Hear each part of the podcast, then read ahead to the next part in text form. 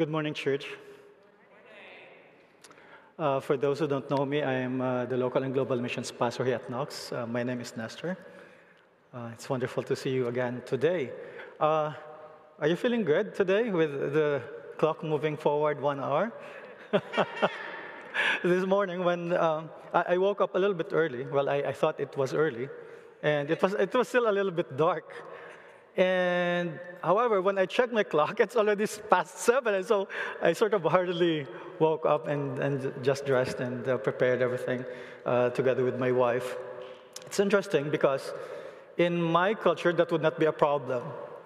In my culture, in my, in my country back home, uh, the roosters would crow, and you know that it's, it's, it's early in the morning. I, th- you know what? That's one of the things that I miss in my culture, in my country back, back home. I'm not sure if you have experienced that, but around 3, between 3 to 5 a.m., uh, the, the, the, the roosters would crow, and it's, it's really noisy. Right? It's really noisy. And that's what we would be reflecting on today roosters and chickens and chicks. but let me start with a confession a confession about chickens. When I was, when I was six years old, and I know I, I, this is one of the memories that I could never forget when I was a child. Back home in my, in my home country, um, our backyard is a little bit open, and so domesticated animals, and particularly chickens, would go through our backyard. And so, in one of those days, when I was around six years old, a hen and a brood of chicks went through our backyard. Please remember that I was a child. So I gave chase and I caught six chicks. And sadly, those chicks were never seen again. If you want to know what I did to those chicks, ask me after the service. But you know what? That's one of the memories of childhood that I could never forget because of a sense of guilt. Do you know that until now, I still could not forget that? I still could not forget what I did to those chicks. Well, of course, I was a child, and I know some of you here would have your own similar experiences with, I don't know, with animals or a little bit of cruelty as well when you were a child. But you see, I could not forget that because of that sense of guilt. And, and until now, I could not forget that. It stayed with me all these years. Friends, you know what? Guilt is such a strong emotion. Guilt is such a strong emotion. Guilt is a feeling of sadness or remorse because of past actions. So let me ask you who among you here has no guilt or has not experienced any sense of guilt? Guilt is a strong emotion. We experience guilt when we feel that we have broken our moral compass, our moral code. Well, in a way, we could say that guilt is our moral compass. It's, it's, in a way, it's a positive thing. But at the same time, it is also a terrible taskmaster. It is also a terrible taskmaster. Well, I mean, the only way for you to reflect on that would be in Scripture in terms of the experience of Judas and Peter.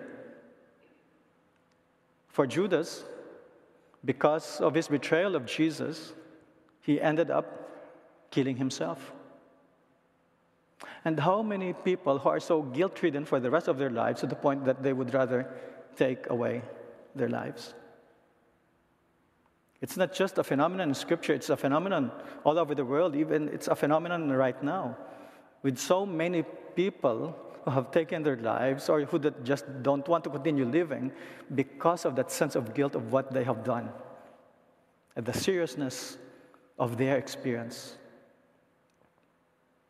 But if you look at the other way, in a positive way, you look at the life of Peter, and for Peter, it led to repentance. Of course, he felt guilt because of his denial of Jesus, but in a way, it led to his own experience of transformation. And I, I, think that's the same experience that we need to look at in terms of, of, of, our own guilt before God. Did it lead to transformation? Did it lead to change in our own lives? You see, when you look at the life of Peter, sometimes you would be wondering why did Peter deny Jesus? I mean, today would be more of a character study, particularly of the life of Peter. And when we studied the life of Peter, there, there are so many amazing things about him. In the first place, he was a go getter. He's always there at the front. And if you notice, among the 12 disciples, he's always there being given emphasis and being given focus. He's such a prominent disciple of Jesus.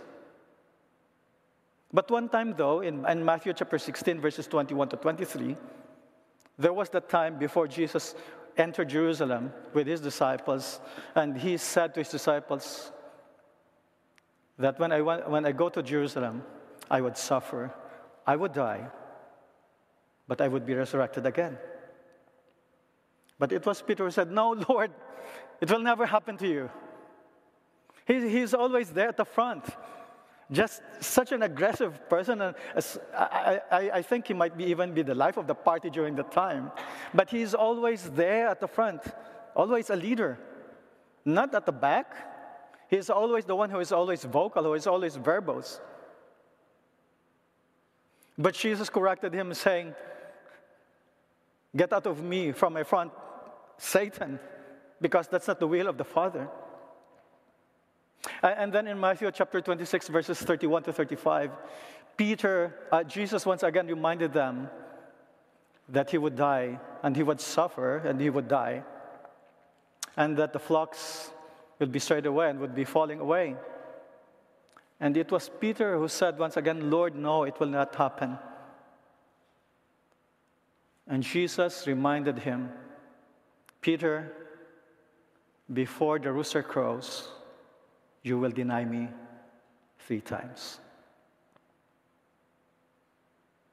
Again, the basic question why did Peter deny Jesus? He was such a strong disciple, he was such a strong follower of Jesus. And so, this would be the thing that we need to ask ourselves today as we study the life of Peter. Why did he deny Jesus? According to Sigmund Freud, a prominent neurologist and um, the founder of psycho- uh, psychoanalysis, he was the first one who diagnosed denial as a defense mechanism. It was Sigmund Freud. And it's true, denial, I mean, for Peter, in his case, it was really a form of defense mechanism. He doesn't want to be identified as a follower of Jesus. It was, however, his daughter, Anna, Anna Freud, who, uh, who, who, really did a, a good study on denial. And for Anna, she postulated that denial is the result of an immature mind that is unable to cope with reality. Denial is the result of an immature mind that is unable to cope with reality. Well, it might be a strong statement, but in a way, the moment you are put in a situation where you could not accept reality, then you deny things. That's the only way for you to defend yourself or, or your own psyche. It's a defense mechanism. And so, why did Peter deny Jesus? But you know what? I, I think I'd like to change that question, and that should not be the question that we need to ask. I think the, the question that we need to ask would be this What's wrong with Peter's discipleship? It was not just a question of denial. It was really a question of discipleship, and that is the thing that we need to ask today. And it is the same question that we need to ask ourselves What's wrong with our discipleship? That led Peter to deny Jesus because he was a, such a strong disciple, he was such a strong follower of Jesus. And, and so we would be reflecting on that question today. What's wrong with Peter's discipleship? Well, what's wrong? Primarily, Peter's discipleship was discipleship from a distance. Let me make it clear. What's wrong with Peter's discipleship? Firstly, it was discipleship from a distance. In, in the verse that we have read, it speaks about that journey of suffering of Jesus when he was led into the court of the high priest. And if you would notice that Peter went, and then another, I do believe that in another text, in another scriptural text, there was also another disciple. But Peter followed from a distance. And the question is, why did he just follow from a distance? Why did he not just go with Jesus? Well, of course, we go back to that basic issue that he was afraid of his life. It was a defense mechanism. He was afraid.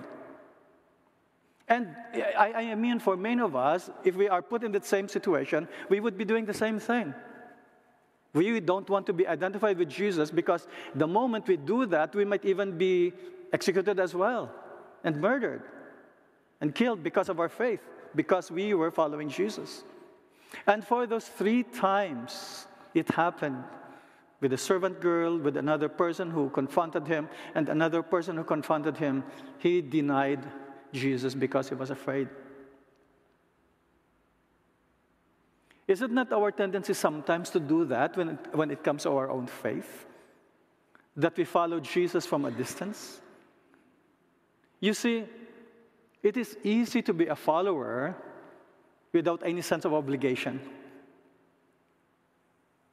It is easy to be a follower without any sense of responsibility. We, we, we could go about our daily lives, even our own plans for our lives, but not really think about what it means to follow Jesus. Because those two things are different.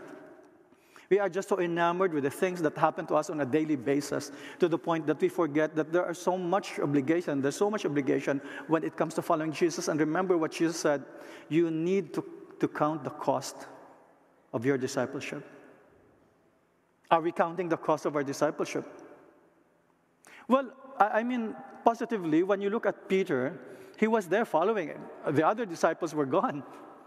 It was just Peter who followed Jesus, but he followed him in a way from a distance. But there are times in our lives that we do that as well, that we follow Jesus from a distance that we are just so focused and enamored with what's going on with our lives that we don't have and we don't want to have any obligations at all when it comes to our discipleship. Because it costs so much. Because it costs a lot of suffering because you need to spend your time your energy your giftings and all the efforts that you would be making as the disciple of jesus but that's not the discipleship that christ is wanting us to be and to have before Jesus was crucified, he went to the Garden of Gethsemane together with his disciples. And he asked them, Pray, wake up, don't be asleep, don't, don't sleep. And then Jesus went out to pray. And remember his prayer Father, if it is possible, take this cup of suffering away from me. But nevertheless, your will be done. That is a discipleship of a son who is close to his father.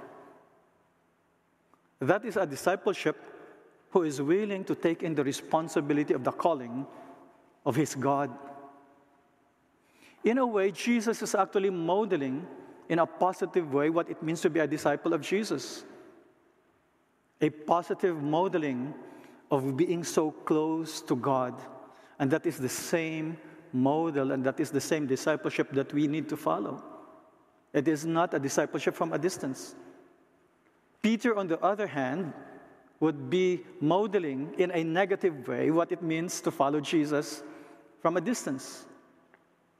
If there is that gap, we always treat Jesus at, at arm's length. And before we judge Peter, oftentimes we do that as well when we are being put in situations where we don't want to be identified as Christians and as His followers, we put at arm's length our own faith. There is something wrong with discipleship from a distance. The second error of Peter when it comes to his discipleship was this it was discipleship that is peer based. It is a peer based discipleship. What do I mean by that? Well, you see, Peter is always with a group, and he always acts well when he is with a group. When Jesus is there leading, when the, when uh, the other disciples are there, he is really such a good leader. To the point that his aggressiveness could be shown during the time that before, when, when Jesus was captured, he has his own sword and he, he cut the ear of the servant. Why, but by, why, by the way, why did he not cut the, the ear of the soldier? why the servant of the high priest? But what we could realize is this that Peter was good at only when there are other followers around. It's a discipleship that is peer based. We are well, when we try to apply that, we are well as Christians when there are other Christians as well. But when we are put in a situation, we, when we are the only one who could stand up for our faith, then we wither and we fall away. That is a peer based discipleship. That is a, a, a, discipleship that is not anchored on your faith on Jesus. Let me ask you how do you express your faith in public? How do you, how do you express your faith in the context when there are no other Christians? Are you able to stand up for, the, for, for your faith and saying that you are distinct, that you are a person who follows Jesus? Are you actually willing to express your faith and to be identified as a Christian in the midst of an unchristian world? You see, my friends, light could only be appreciated in the midst of darkness. You could not appreciate light when, when there are other lights.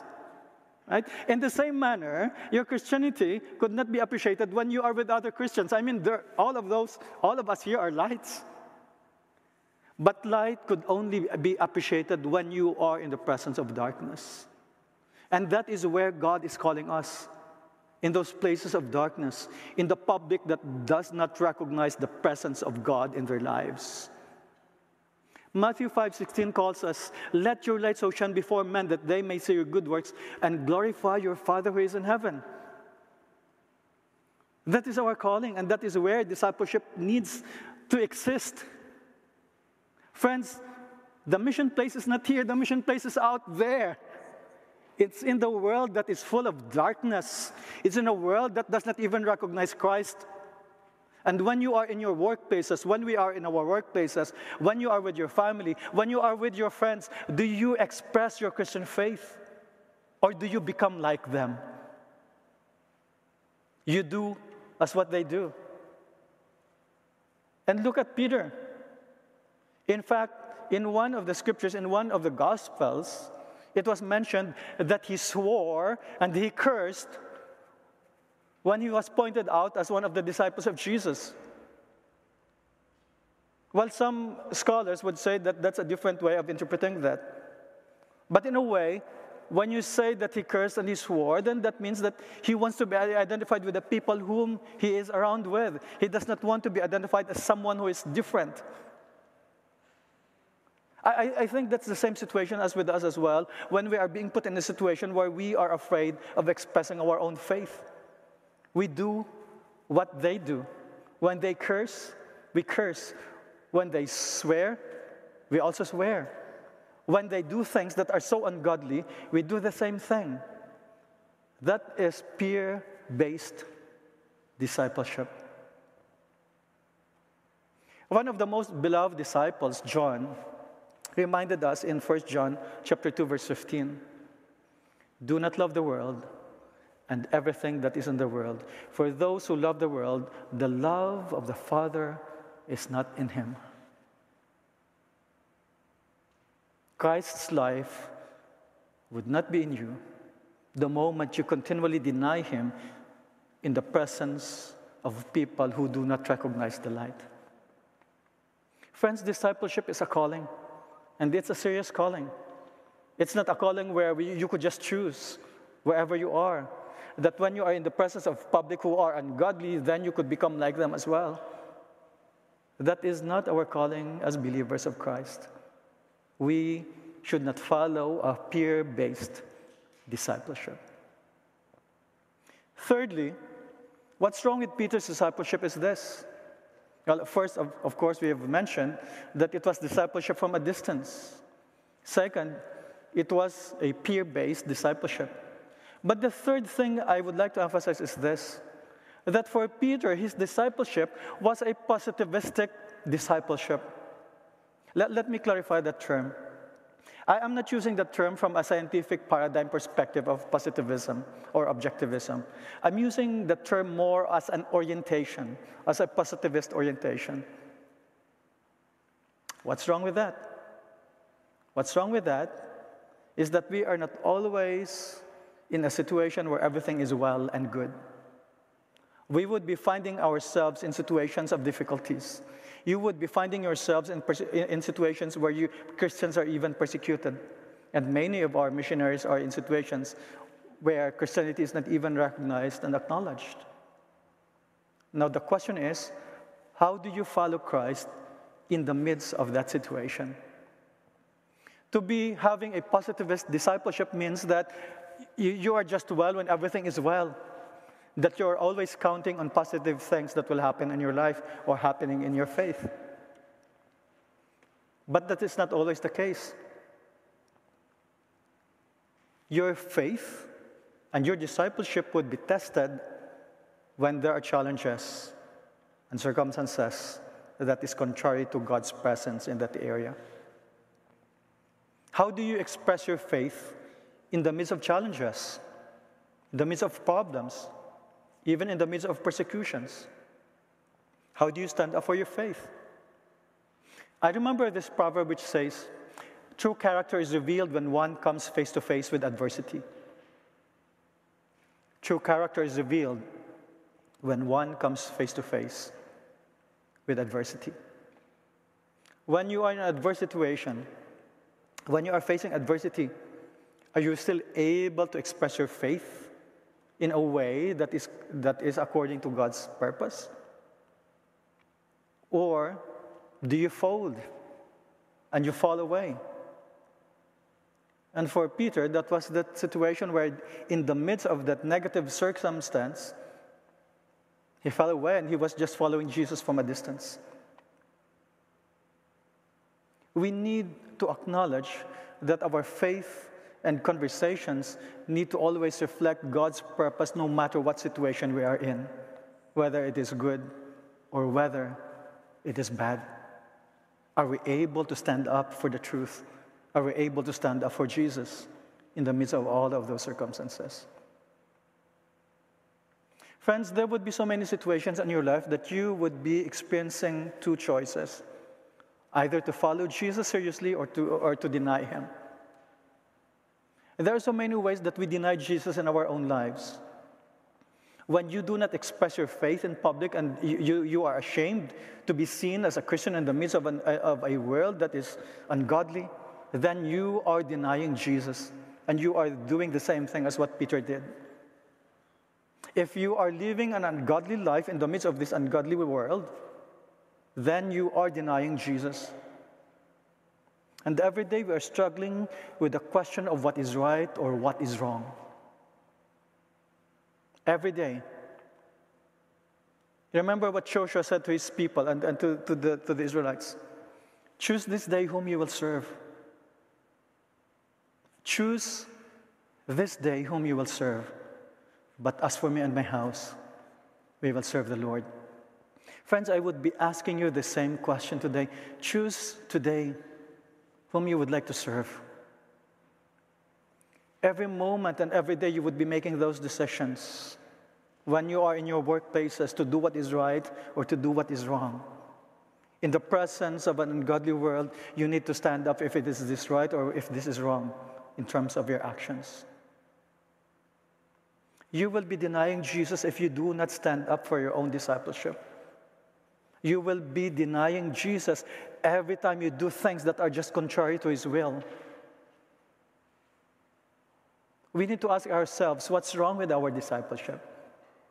Are we following Jesus from a distance? Is our discipleship just peer based one? Or is this just a positivistic discipleship? We need to know that if we follow Jesus, we are serious about following him.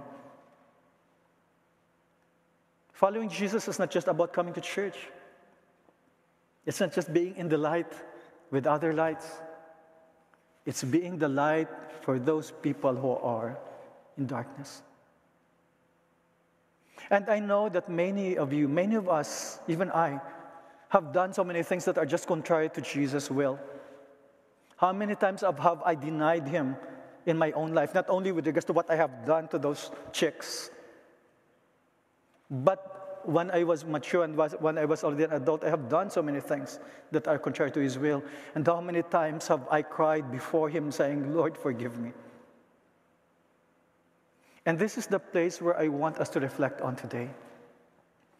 I want you to reflect on the times that you have denied Jesus in your own life. But I want this to be a place of repentance.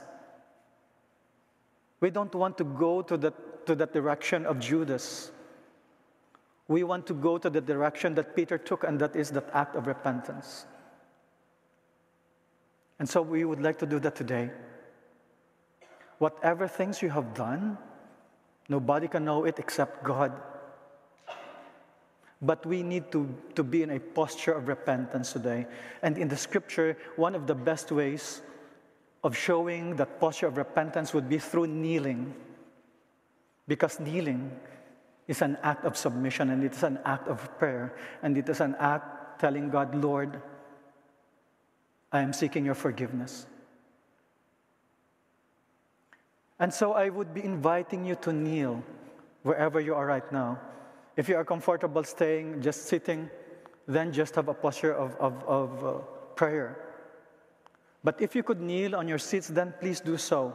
But we have kneeling, kneeling places that we have put here at the front, and I invite you to kneel before God and seek for His forgiveness for the things that you have denied Him during those times. And so I invite you, kneel with me. Let us be in the presence of God and let us kneel before Him, and then we will pray together. I will invite you now for a time of, of kneeling, for a time of submission. And the place is before you right now. I invite you into this place.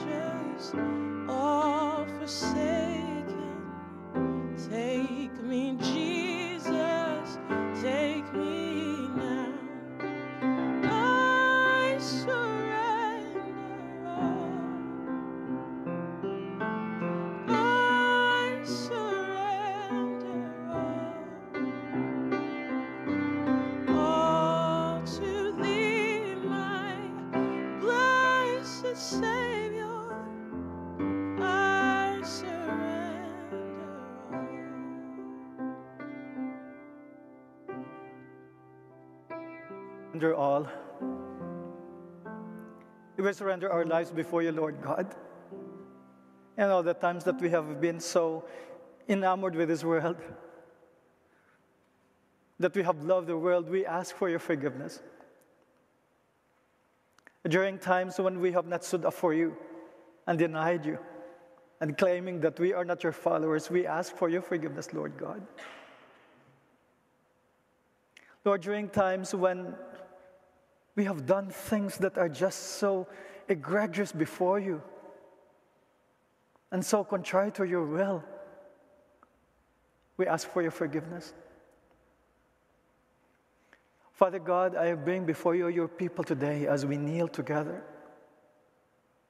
As we come before you in this posture of repentance, Lord God, we ask for your forgiveness. Whatever sins each one committed, Lord God, I pray that you would cleanse us and you would cleanse them from all unrighteousness and make them new, make them whole before you. Lord God, unite us as your church and as your body to come together as your disciples and follow you truly, Lord God, without any compunctions, without any questions, but truly following you in all things and in all manner. In the name of your Son Jesus, who gave himself for us, we ask for forgiveness. Amen.